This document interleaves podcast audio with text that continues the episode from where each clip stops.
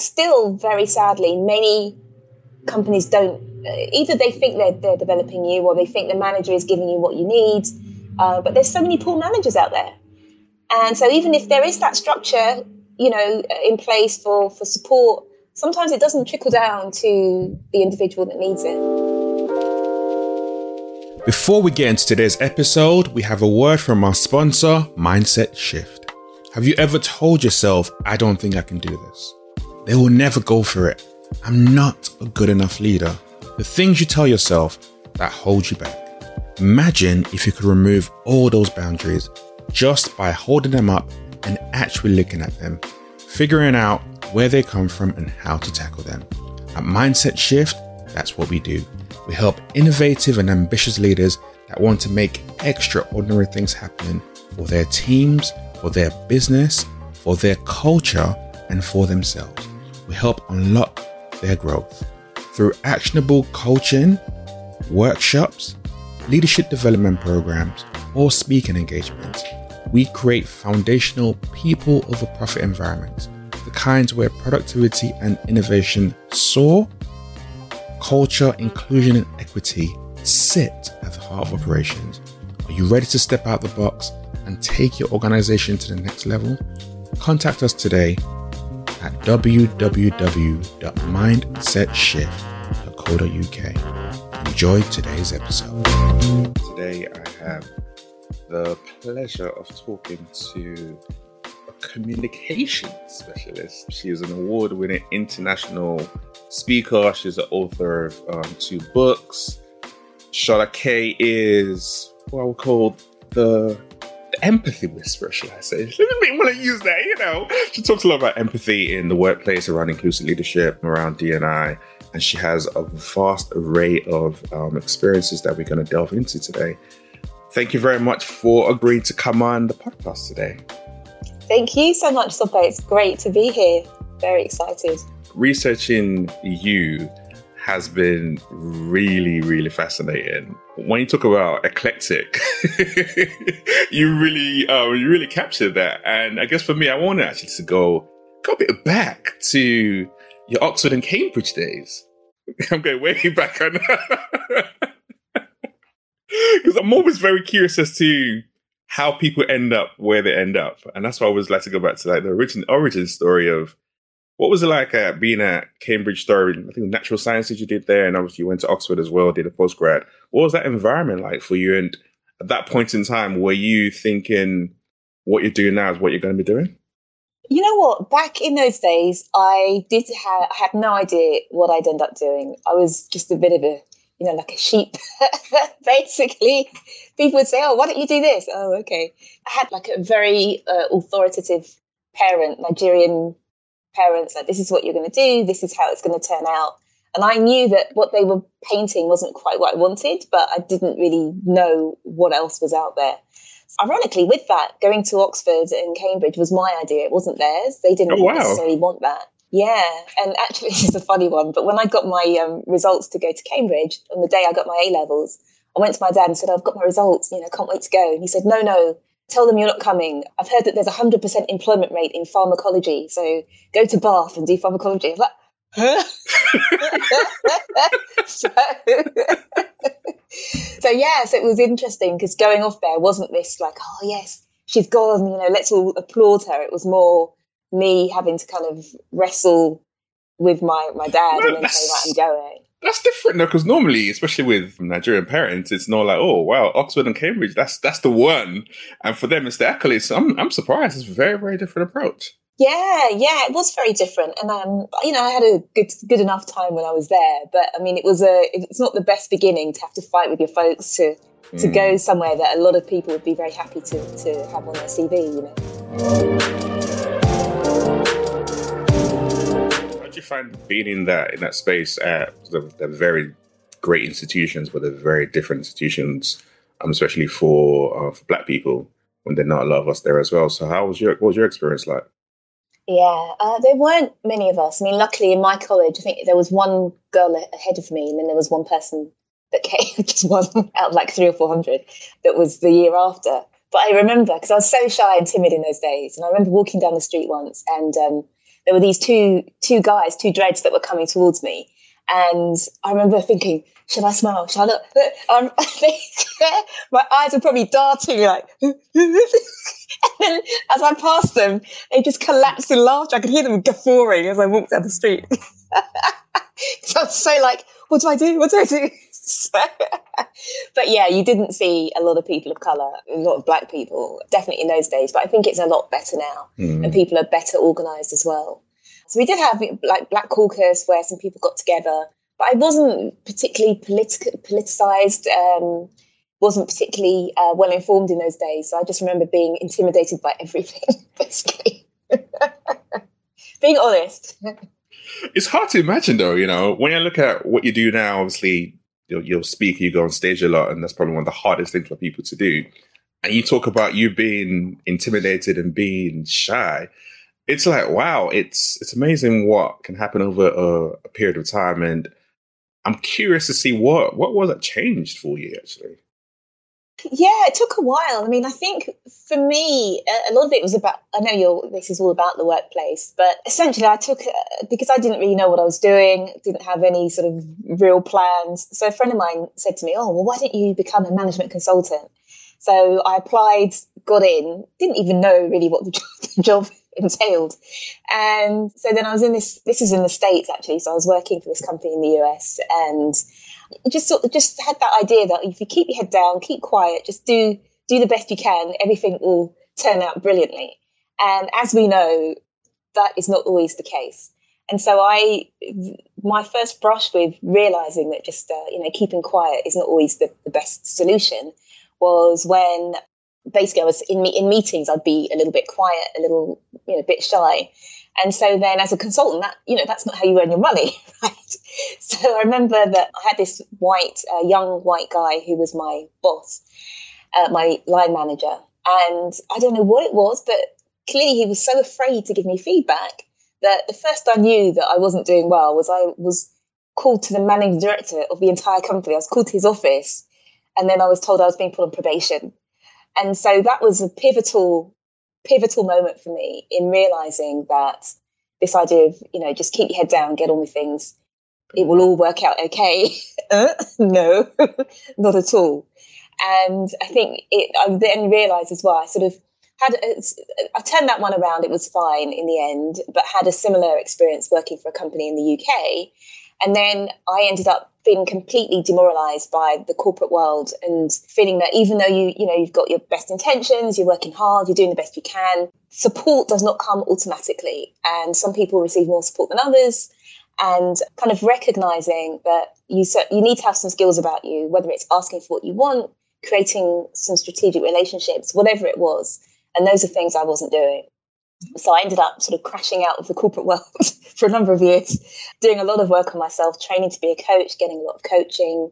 And for me, the foundation of confidence and everything is really authenticity and knowing who you are. Just the cl- classic things like knowing what your values are in life, knowing, you know, your drivers, all of that. And then from there, you can have that confidence in, in at least I know who I am. At least I'm not afraid of revealing who I am. And then everything else on top of that is a building block to take you to where you want to go. One thing that you mentioned there around not getting the support at work, do you think that it's something that you need to ask for or should it be given, especially if you're young and new in your career? What's your opinion on that?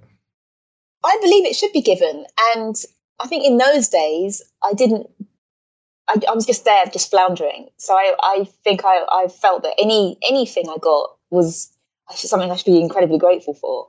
But I think now, with the benefit of hindsight and talking to my clients and, and, and so on, and telling my story, there's often quite a lot of shock that someone was allowed to get to that that position without any feedback. I mean, in this, this another role, like the role I took in London, I ended up being fired after six months. I was on probation. The industry wasn't doing well. I was managing a team, and my direct manager was one of the uh, sort of on the board of the company. It's a small company, and literally didn't get any feedback for six months. right? And then day of performance review. This is your last day. Right? so, what? Yes, yes, and it's uh, it, now you know I laugh. It's shocking, but when you're in it, you're just just scratching, you know, trying to survive, just you know, not really sure what's going on. So yeah, I do believe that f- feedback. It, it's their company. If the company's going to hire you, they Mm. need to develop you. That's their job to develop you. But s- still, very sadly, many companies don't. Uh, either they think they're, they're developing you, or they think the manager is giving you what you need.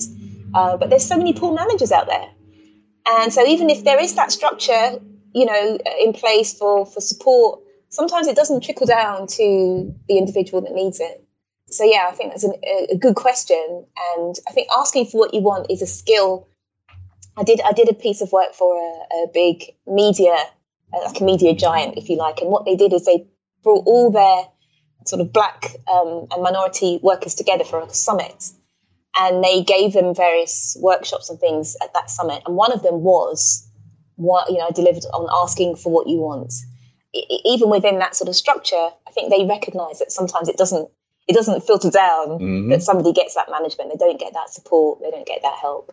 Yeah, I completely agree with that. I mean, it's it should be given because you need to be in places, but even if it's not, it's one of my fundamental like rules I live by is you don't ask, you don't get, and it's that way I know that I've I've done everything I can from my perspective, and then whatever happens is going to happen. But like you said, it's not always easy, especially when you're just starting out and you're just growing, you're just developing. You don't you don't know that. Can I really ask? Can I really say that? So it's not that straightforward.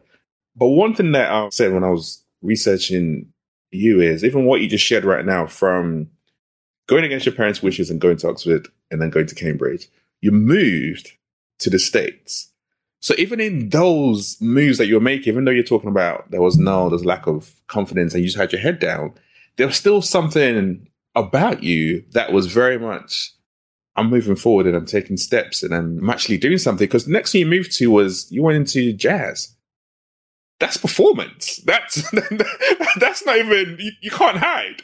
So I was I was like, okay, I can see things starting to slowly unfold. What was what was that like? Mm. That's interesting again. Yeah, let's go back to the Nigerian parents. Tell them. They did not even know I was a performer for like what you think? What did you think you were doing? Well, I'd always do like a bit, because I'm a trained teacher as well. So sometimes I do a bit of supply teaching just to kind of make ends meet because it's not always easy as a musician. So, they're, oh, how are you? Oh, yeah, I'm good. What are you doing? Oh, uh, teaching. so there was truth in it. There was truth in it. It wasn't the whole truth, right? So, so yeah, I mean, it, it, I guess it's true. I mean, it, although I, I was timid, afraid, all these things, I think there was just a pilot light inside. Mm. Um, and there was like something that was just directing me. And I just, I, I think I had this, this notion that if I felt something strongly enough, I should pursue it, whether I was afraid, whatever was going on. Um, and so, yeah, so music was calling me. And so then I ended up working as a professional singer for, uh, yeah, for probably about a decade or more. And it, it, yeah, it's really astute of you to kind of see that, you know, and just something's driving her, something. Whether perversity or, you know, I, I don't know. But, but yeah, I mean, it, and it was, that that was really the, the the foundation of of my I guess my confidence to be a speaker because as you say you cannot hide uh, especially as a lead singer you know there's nowhere you can go and while being in the limelight wasn't my that wasn't the goal for me it was really about self-expression these people here at this event have come here to have a good time what can I do to, to give them that good time whether it's in the way I interpret the music or the song selection or whatever so it was really about being in service but it, for me, it wasn't that. It was always just about did people have a good time? Did I give them the right thing that they wanted in this moment? And that's where my satisfaction would come from from gigs, from speaking as well.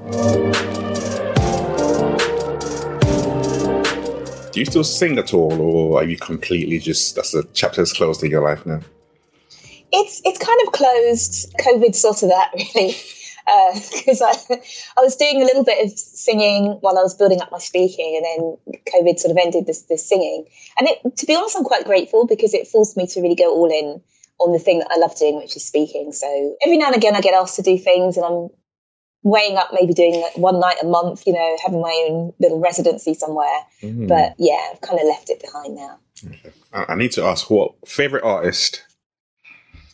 Gosh, wow. You know what? I, I love a bit of Stevie Wonder from that sort of Motown era. And Dianne Reeves, I think she's a really great singer. There's a lot of great music out there. It's really hard because there's so much, and it's like, where do you get the time to absorb everything? You don't. So I do play a lot of retro stuff because at least I know, yeah, I was I was there in the day. When... How about yourself, Sope? Have you got a favourite artist? Ooh, ah, man, question round on me. Um, on the spot. I actually don't have a favorite because different artists or groups represent different things for me. For example, when I think about um, music, I, I go back to like Boyz II Men was an era for me, like growing up. And then and I moved forward and like Jagged Edge was another era for me because even like when I got married, we we got married to one of the Jagged Edge songs. I was like walking down walking down the aisle. And then you got different songs which mean mean different things to us and our children. Um it'll it'll be hard. I think probably a toss up between like this is a bit weird mix between Michael Jackson, Stevie Wonder, Mary J. Blige are probably like my main three artists that I really, I really, really like, who all have different things for me different times. Mm, interesting. It's a good answer as well because it's hard, isn't it, to say mm. just one one person. Yeah, I can never just hold on to hold on to one. But I love like music has been it's got me through some dark times, especially when you're younger. You just put some music on and you just switch off, like you just go into that introspection mode. So yeah, I love my music as well. And now you move then into a lot of the work that you do right now about empathy in particular. And what is your definition of, of empathy? Yeah, um, you know what? there's, there's so many definitions out there, and one that I particularly like is the one that Michelle Obama used, which is that it's recognition that other people's experiences have value. And I think that is key to everything because there are so many people now that feel that what they their experience, their view, that's the most important one. That's the only one anyone should listen to. And I think just recognizing that everybody has got their their take on things, mm-hmm. and they could come from a different place, completely different place than yours, but it's still valuable. That's the one that I gravitate towards because you get people, you know, the, the typical definition is the, the ability to understand the feelings of somebody else. And then you can sort of take it further and look at it in terms of compassion so actually doing something about it rather than just understanding. So if you take a psychopath, right, a psychopath is very skilled at understanding the feelings of somebody else, but they're using it to do them harm. Mm. So it, I think it's not enough just to say I'm empathetic, or even to say, well, I'm not empathetic. I'm not very empathetic because there's still more that you can do to go beyond that to actually take some action that will make a change. Even if it's asking somebody a few questions that help them to feel heard or there's so many things you can do to be empathetic so i think it's we need to move beyond this it's just understanding what somebody else feels because it, it, okay i understand but i'm just sitting here doing nothing how useful is that understanding is great but then it's the it's the action that you're talking about you need to take which is that next step that moves you to compassionate empathy how do you get over the i'm to call it the fears that people can have to go to that next step because that's you then thinking, okay, I, I understand that person. But if I'm going to be compassionate toward that person, are they going to be open to that? Are they going to want to hear what I have to say? Are they going to even use it against me? There's so many different fears that can tend to come up when you're thinking about going to that next step. How do you navigate and effectively get over yourself and, and take that, that leap? In my keynotes, I typically talk about curiosity as the first step so actually being interested, you know, giving a damn about what's going on around you. And then the next step is courage, because you could be as curious as you like, but if you're not going to do anything with that curiosity, it's not particularly helpful to them or to you. Mm. So how do we pluck up the courage? One thing to think about is that empathy doesn't mean you have to agree. And a lot of people say, well, how can I be empathetic when they've done this to me or when they've done that to me? But it doesn't mean you're saying, hey, here, take take me, I'm yours, you know, do what you want with me. Instead, it's just being able to take their perspective. And then what you do with that is really up to you. As we said, you know, you could be uh, a psychopath. You could be going into battle against somebody, and then you you figure out exactly where are they coming from. What are they going to do next? Obviously, we, we want to do good. We want to improve the lot of the people around us. But being empathetic in and of itself doesn't necessarily mean that you've got to be this complete sucker who you know gets tossed around from side to side and is you know it, it doesn't have to be that so i think you can still keep keep yourself you can still be who you are i think the the risk for some people is that if they listen to others not the risk the fear is that if they listen to others they may be changed they may hear something that makes them change their point of view change their behavior. And that's the fear because they they're quite happy with who they are and you know i don't need anyone to challenge me. I'm okay like like this right now. And then if you open up and you're listening and you hear something it's like oh maybe i need to question myself. And a lot of people don't want to, to do that kind of introspective work. They just want to get on head down get the job done go home whatever it is. That's probably a fear for a lot of people that they, might be changed or they might be they might even see a critique in there of, of the way that they're doing things and they're not ready for that. You're leaning into really good area actually because what you're leading to is actually when it comes to us taking that step that fear is not necessarily about the other person it's about us and it's about what could happen if we did that what could change inside of us. And we, I'm forced to be thinking about that. that means we know that there might be something wrong here, or there might be something that we need to, a different perspective we need to take. But we don't want to do that. And therefore, fear plus ego holds us back. and that's it's just a very it's a very dangerous combination, but it's the it's the reality of it, isn't it? Because you see a lot with with, with leaders where a decision's made, and then you, you have people asking afterwards, how come no one actually stopped that person doing that? How did that actually get so far? And it's because that person had enough power who wasn't challenged, wasn't stopped, and no one was questioning them because no one was everyone was scared of what might what, what might happen and what kind of So that's a very interesting way of looking at it, which I've not considered by when it comes to empathy, to be honest. Mm, interesting, yeah. I mean, a few things that popped up for me when you were just saying what you, you did. First of all, this fear of the unknown. So, mm. for example, I share in my TEDx as a kid, I was fostered, and I you know, my parents, foster parents were amazing. I was fostered till I was 12. But then people are talking about their childhood, and you want to join in. So, you have to preface with, oh, yeah, you know, when I was fostered, eh, you see, because they're afraid, right? They're afraid that they're going to hear something that is disturbing or something that they have not experienced before or they can't deal with. And when I think about the way people entertain themselves with Netflix, you know, slash a movie, alien from outer space, like we completely absorb ourselves in situations where we don't know what's going to happen. There's all these unknowns around us, right? And yet a colleague we have some sort of relationship with says they've had something slightly different happen to them and we're terrified. So I think part of it is this idea of knowing just what to say, mm. knowing you don't you have to become a therapist or, you know, just just whether it's I'm sorry that happened or oh how was that for you? Just a simple, how was that for you? And you just hear, okay, oh it was great, or oh it was a tough time.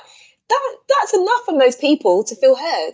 But we a lot of us don't even have the we don't, either don't have the skills or the inclination to go there. So that's the first thing I was sort of thinking when, with what you said. And the second thing is that actually, if studies have been done that show that as you become more powerful, you actually lose the ability to mirror other people. Mm-hmm. And that's why they say power corrupts, or, you know, as people rise the ladder, up the ladder, they become less and less empathetic. And it's actually a thing. It's not, it, it, it does happen and it's measurable. So for senior leaders, they really do need to find ways to stay in touch for the good of the company, if not for the, you know, for the, just for, for business reasons, even, uh, thinking of the other side with the other stuff. But they need to find ways to stay in touch, to keep that empathy muscle um, growing rather than withering as they, um, you know, progress up the, the company ladder. Yeah, that's so true. That's like when you look into like psychological safety, one of the things to talk about is is empathy. Because if you have an environment where people feel confident enough to be able to raise certain things or make statements or make comments or share, then it's okay because empathy in that environment. So you feel safe enough. If there is no empathy at all, then you're not, you don't have psychological safety. Therefore, no one's going to speak up. And that's how those kind of two components kind of go hand in hand to flow through to your culture organization. But there are, I guess, there are other benefits of for a leader to have empathy, and which I will interested to find out what your thoughts were on that. Oh, well, I think there are so many benefits, and there's uh, just across the, the, the board. So, to my mind, empathy is the listening, hearing, and then that compassionate side is the acting, right? Mm. So, there's a, an HR consultant, Josh Bersin, who's in California. He did a study on 850 companies, different industries, different sizes, and he found that you know, for, for all the interest right now in DEI and all these initiatives that are going on and interventions, he found that the most important and effective one was the simple act of listening, hearing what people are saying, and actually doing something about it. And that's more powerful than so much. And that has an impact on customer satisfaction, retention, engagement, belonging, all of those sort of metrics that, you know, people claim that they're trying to improve upon. And so, so just that simple act of, of the listening and doing, as I say, which sounds easy, but we've already discussed how it can be hard for, for many. but yeah, I think that's just, that's the key really. And I know that a lot of clients of mine and companies are doing these, call them like listening sessions or mm-hmm. proximity conversations, where they're actually bringing some of their staff in and they're trying to have these, whether it's one to one or one to many sort of opportunities to really hear what people are going through. But I was talking to a head of DEI a few weeks ago, and she was saying that a senior exec contacted her after one of these listening sessions and said, "Oh, it was the white guy. Oh, I shouldn't have been there. They, there's a so and so Asian woman that should have been there instead. She she would have responded better to the stories. Why does I need to hear these sub stories? Right?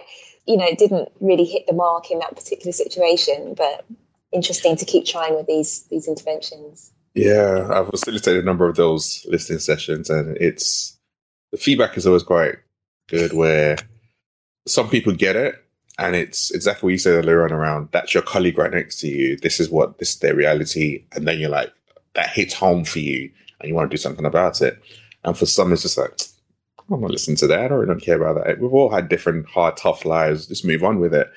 And it's like I said, it's down to the individual and it's not everyone you can change.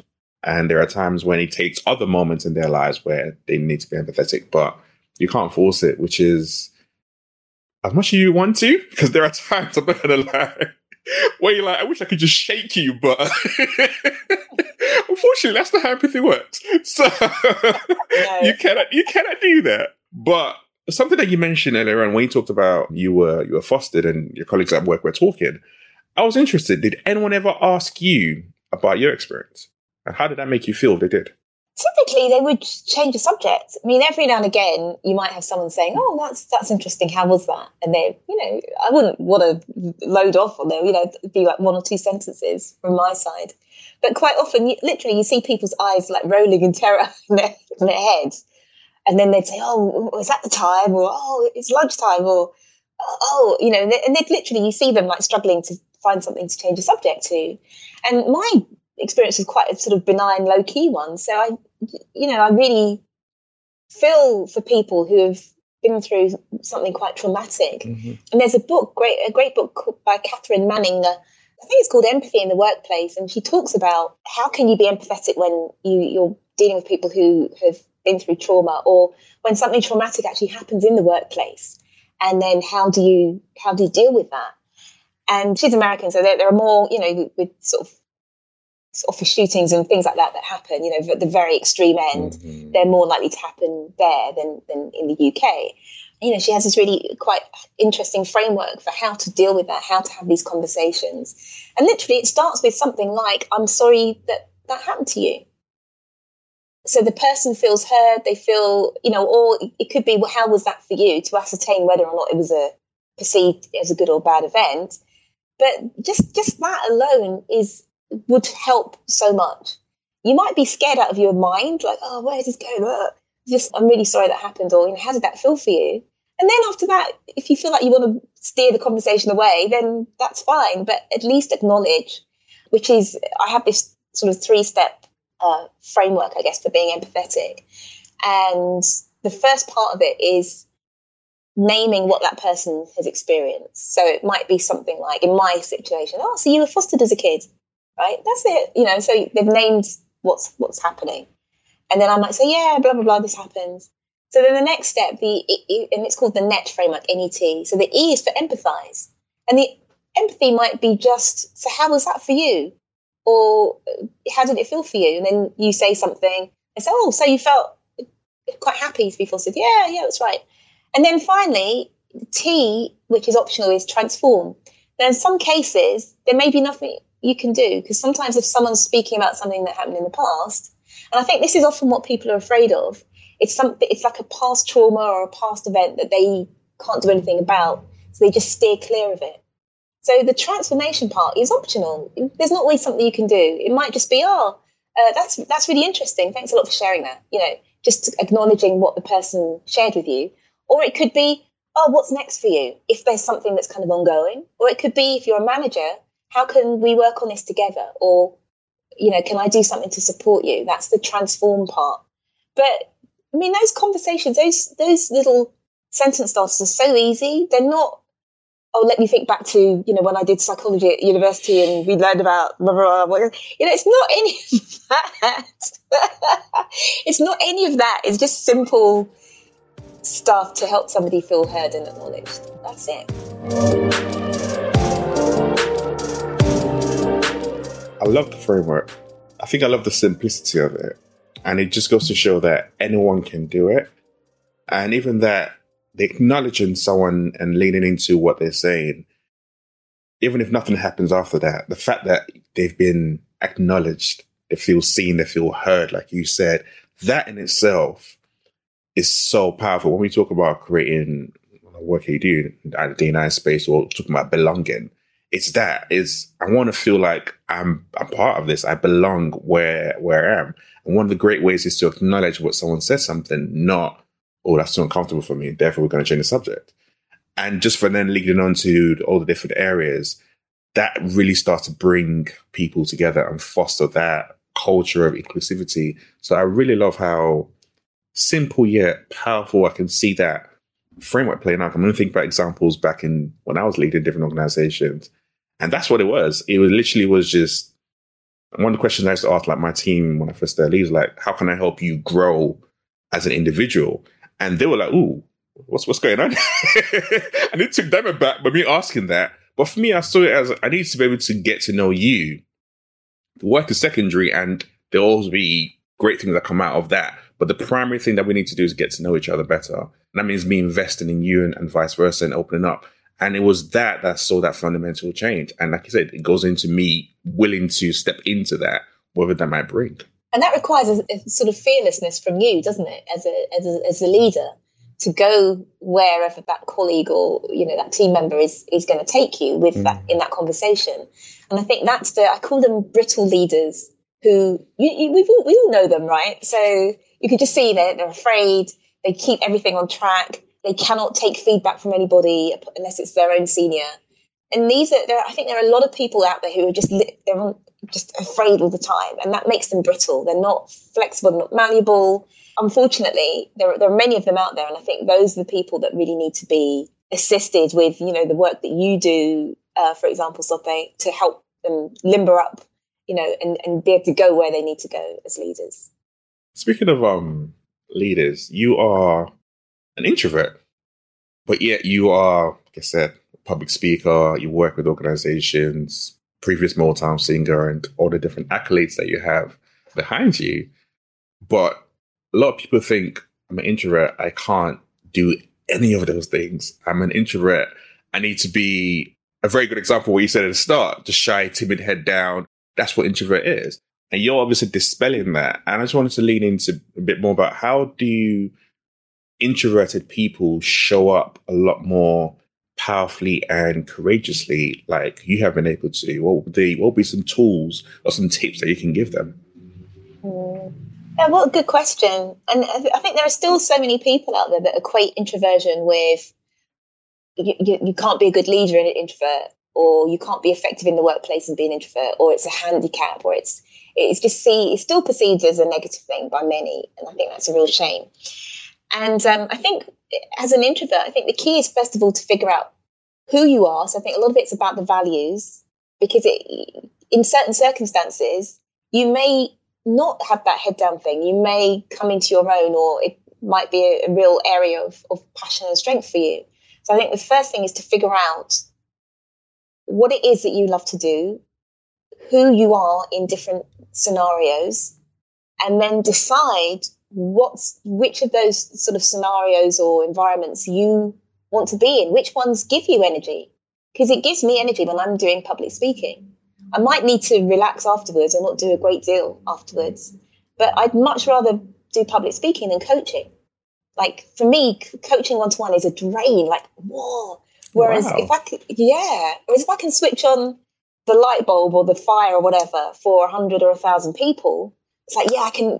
This is this is oh energy, great. They're all writing stuff back in the chat. We're having fun. But what if that's for one person? So, oh, so I think everybody's got to kind of you, you try enough things and you'll start to understand what drives you, what energizes you.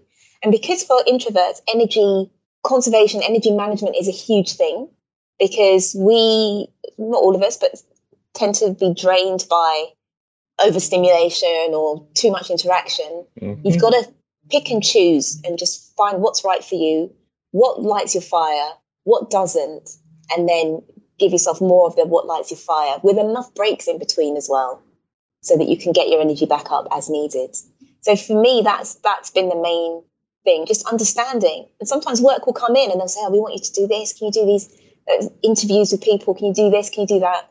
And it sounds great, and then you're like, "I've got to interview 24 people. What? No." So, so it's like, no, turn it down, right?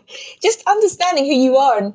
And then when you're when you're employed as opposed to self-employed, it's a bit harder to manage the tasks that you're being asked to deliver. But over time, you can start to steer your career in directions that energize you rather than drain you, or where the draining part is kind of minimal and there's mm. there's more of the energizing. Are you good at saying no often? Ah, uh, I'm getting better. And what I'll often say is, let me think about it, and then I'll come back and say, oh, actually, I've had a think, and it's not quite the right thing. I think you've you've got to find a way because often we we don't like the I don't like conflict. I hate conflict. Um, but so, yeah, so you give yourself like a little door to just hang behind for a little while, then come back. Oh, okay, thought about this now. Why do you ask that question, it? Because of what you were talking around previously, around you even been knowing, okay, be for example, on a stage performing, that's great. Me interview 24 people, nah, I don't want to do that. That's a no. But then there are times when you can easily get caught up in the moment, like, oh my gosh, that person asked me to do such a thing. Yay! and then you don't like you say you don't stop and think and like mm, am i really want to do that is that aligned to what i want to do and I, I found that being able to actually be like do what you do i want to think about it or having that clarity of if this aligned to me my personality where i want to go with my business as opposed to getting lost in either the name or the stage or that kind of stuff that is easily a lot more done. And I've spoken to people in the past where you're like, I wish I said no to that. I thought it would be this, but it turned out not to be. And when I took upon reflection was because it wasn't aligned to what I wanted to do. It wasn't aligned to my personality. But I got lost in the I got lost in the source. That's I like to say. And that's why I asked you that question because you do a number of different, various, a variety of different things. So I'm just curious as to how do you decide? I'm going to say yes to that. I'm going to say no to that, and be at peace with your decision making. Yeah, I think I think that's such a good point. And um, sometimes you don't know until you've done a few things, and then you start to realize, oh my gosh, I would never do that again, right? And and as you say, sometimes it's like, oh yeah, if I if I can just get through this, then I know I'll make great contacts, so the next one will be even better. But what's the toll on you going to be to even get through to that next stage? Or what opportunities will you have to turn down because you're too exhausted or it didn't turn out the way you wanted it to because you weren't really your heart wasn't fully in it mm. so it's it, it, can be tough it can be tough to turn things down especially when especially in this world, like, and as a speaker, oh, just do this for us, then you know you'll get exposure, or you'll do. You hear that all the time, and you've got to say, well, will, will the thing itself give me some joy, or what's the benefit of the thing itself, not just the thing after? That's where I'm trying to get to, to be, because there's no guarantee that that thing after is even going to come come for you. So it, it's hard. It's hard to make decisions, but sometimes it just it's that feeling like, oh man, are you looking forward to this, or are you thinking, oh boy, this project's going to be a nightmare? and listen to that feeling, sit with it, give yourself 24 hours, sit with the feeling, and then come back and say, yeah, okay, yes or no. One thing I recently started doing is the question I tend to ask. I used to ask my clients, and I started asking myself. You have to practice what you preach. When you want to make a decision, if you took money out of the equation. How does how do you feel about that? And that changes a lot of answers, not surprisingly. and I know sometimes that's coming from a position of can come from a position of privilege as well to be able to make that decision. But it's just if I just took that out of the is this really something gonna energize me and fill me up? Or is it gonna just drain me completely and for the next two weeks I just need to recover? So being careful around that decision making process. And actually, I think that flows in with what you're talking around around empathy, because there are times when people need to say no to things, you need to have leaders who know their people and who can understand the rationale behind them saying no, as opposed to using it against them. Be like, oh, that person said no to that. They're they're blacklisted. Or actually, how dare you say no to that? And that's where you had that natural synergy coming through. The more I know you, I know my people, I know my team, and I give them that space to be them, I can respect their decision making process as opposed to enforcing my will because I have power and authority over them in that workplace scenario as well. And that relies on you being a, a, a decent human being, doesn't it? And a decent leader who doesn't manipulate or push people in directions they shouldn't be going in just because as you say, you can, and it's convenient to you. Mm. Uh, and I think, unfortunately, there are still many people out there who who will do the pushing and the, the and the, the tugging and the manipulation because it serves them. What is your definition of leadership? Ah, oh, gosh, I don't know if I have a, a handy pocket one. I think it's it's about the ability to bring out the best in others and in, sort of the ability to, to empower others and inspire them so that you can get the thing that you need to get done done if that makes sense. Mm. so ideally you don't want to push them and force them. You want to inspire them to to move in a common direction that's good for all of you. I like that. Really what's like yours? That. what's yours? Come on Ooh. My definition of leadership is someone who goes and shows the way to those around them. You open up doors for those that can come through. You're willing to take the the risks, and you're leading by example. That for me is is a leader. You're visionary, and you're heading. You're leading people in one direction but you're not just leading them right from the front. You're there by their side, you're there at their back. You're there navigating that whole space just to make sure that they can actually get through. And the more, personally, the more we have those kind of leaders, it makes a difference. I think for me, my definition comes from a lot from home than work. So it's how I want to lead in as a husband is how I want to lead as a father is how I want to be with with my friendship group. And I kind of took that principle and I just applied it to the workplace. Mm, I love it. I really like that. Yeah. It's not it's not a, a quick sort of three word one, but it's it's all embracing, isn't it? Yeah. Like Unfortunately, I don't have the, the, short, quick, snappy ones just yet. I'll get there one day, but I'm like, nah, doesn't, doesn't quite work for me. When, when you're thinking about empathy, how do you do you ever relate it back to like the personal side of things and relationships and how that makes a difference at, at home as well? Yeah, and, I think it's it's important because I think the, the, the lines, especially with what's happened over the last eighteen months, the, the, sort of lines between home and work are so blurred now, aren't they? Mm-hmm. With so many people working from home, And I also feel that when you're talking about empathy and you're relating it to, say, DEI, which some people are resistant to, if people can see that there's more benefits for them than just work, workplace related, I think sometimes they'll be keener to get involved. So, for example, sometimes people will bring me in at the beginning of a DEI process to talk about empathy. And it's almost like a sort of red carpet for what comes afterwards because it, To use words, softens people up, but it kind of gets people ready for some of the more challenging aspects that, that will come later on. Not that empathy isn't challenging. So, so yeah, I definitely think it does help with relationships. And I've had people learn that, for example, that NET framework or learn how to be empathic listeners. And they'll come out of a keynote and they'll contact me on LinkedIn and say, Oh, I just talked to my teenage son and we had the best conversation in years. And I just listened and they spoke. And wow, you know, and they really, people who are perhaps leaders, they often find and think they can use that same leadership power in the house as well with their mm. kids or their family. And it doesn't work, right? They're just a person at home. So I think it, it, what it does is it takes it back to that basic. We're two human beings having an interaction. It's not about I'm in charge of you or you're there to do what I say. Let's just have this interaction. And I think that can work as well with dealing with some of the family and friendship dynamics that we often get into. And it just kind of takes us out of that for a bit. So we're just interacting as people with respect for each other rather than I'm your mum, you need to do this, or you know, I'm your whatever, I'm your best friend, this is how you should behave with me. But it's it's hard to get out of that, you know, it's hard to kind of step back and hover above it, you know. But I think it can be done.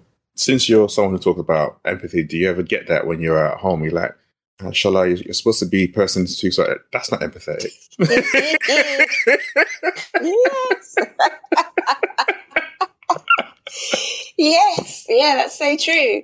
And I think, especially, you know, we all have those challenging relationships. Like, there's one or two, they're just like the thorning aside, or like you're trying to mm-hmm. deal with mm-hmm. them.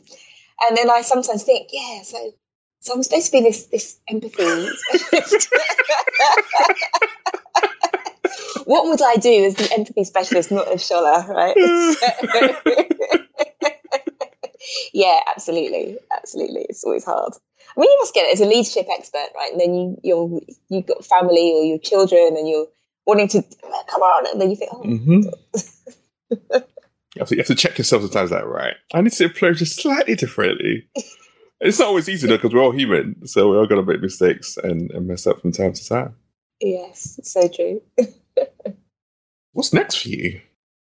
What is next for me? More keynotes. I've been really lucky in that I've been able to expand my business. I have a lot of clients in the States. So I'd like to continue working on both sides of the Atlantic.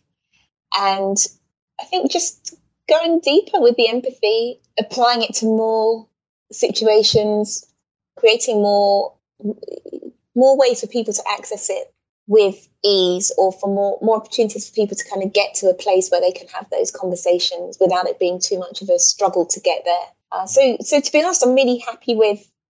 I love what I do, especially when I say no to the stuff that, that I don't want to yeah, I love what I do. I love the opportunity to help people with this work. I love the idea of sort of helping leaders as well uh, become more effective. So, to be honest, more of the same. I'm not going to say world domination, uh, etc. Just, just more of the same. Obviously, you you do a lot of writing. You've written two books in the past. You Do a lot of speaking and panels and different things like this. Yeah. Where can people find out more about you, about the wonderful work that you do as well?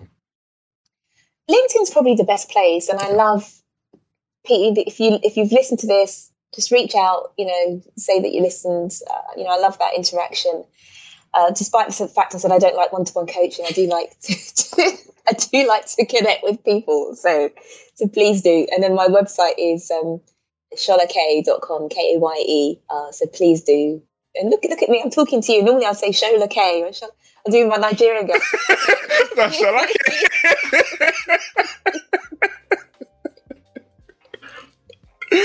uh, but yes, you'll find me there. Uh, but yeah, reach out, reach out. I'd love to hear from you. So all those details will be in the in the show notes. And I just want to say it's been I've really enjoyed this conversation and just laughing. And actually, it's empathy is such a massive topic, an area that a lot of people in general, personal and professional, really need to lean into more. We've seen the impacts of it over the last 18 months with, with COVID and how important it really is. And that's why the work that you're you're doing is super, super important and a lot of more people need to, to tap into you and get that help because it's going to make such a massive difference to them on, on both the personal and professional level. Thank you. Thanks, Sope. It's been a real pleasure. Thanks a lot. And uh, wishing you well with your own career and endeavours also. Great work. Thank you very much. This is Everyday Leadership, and I'll see you next week.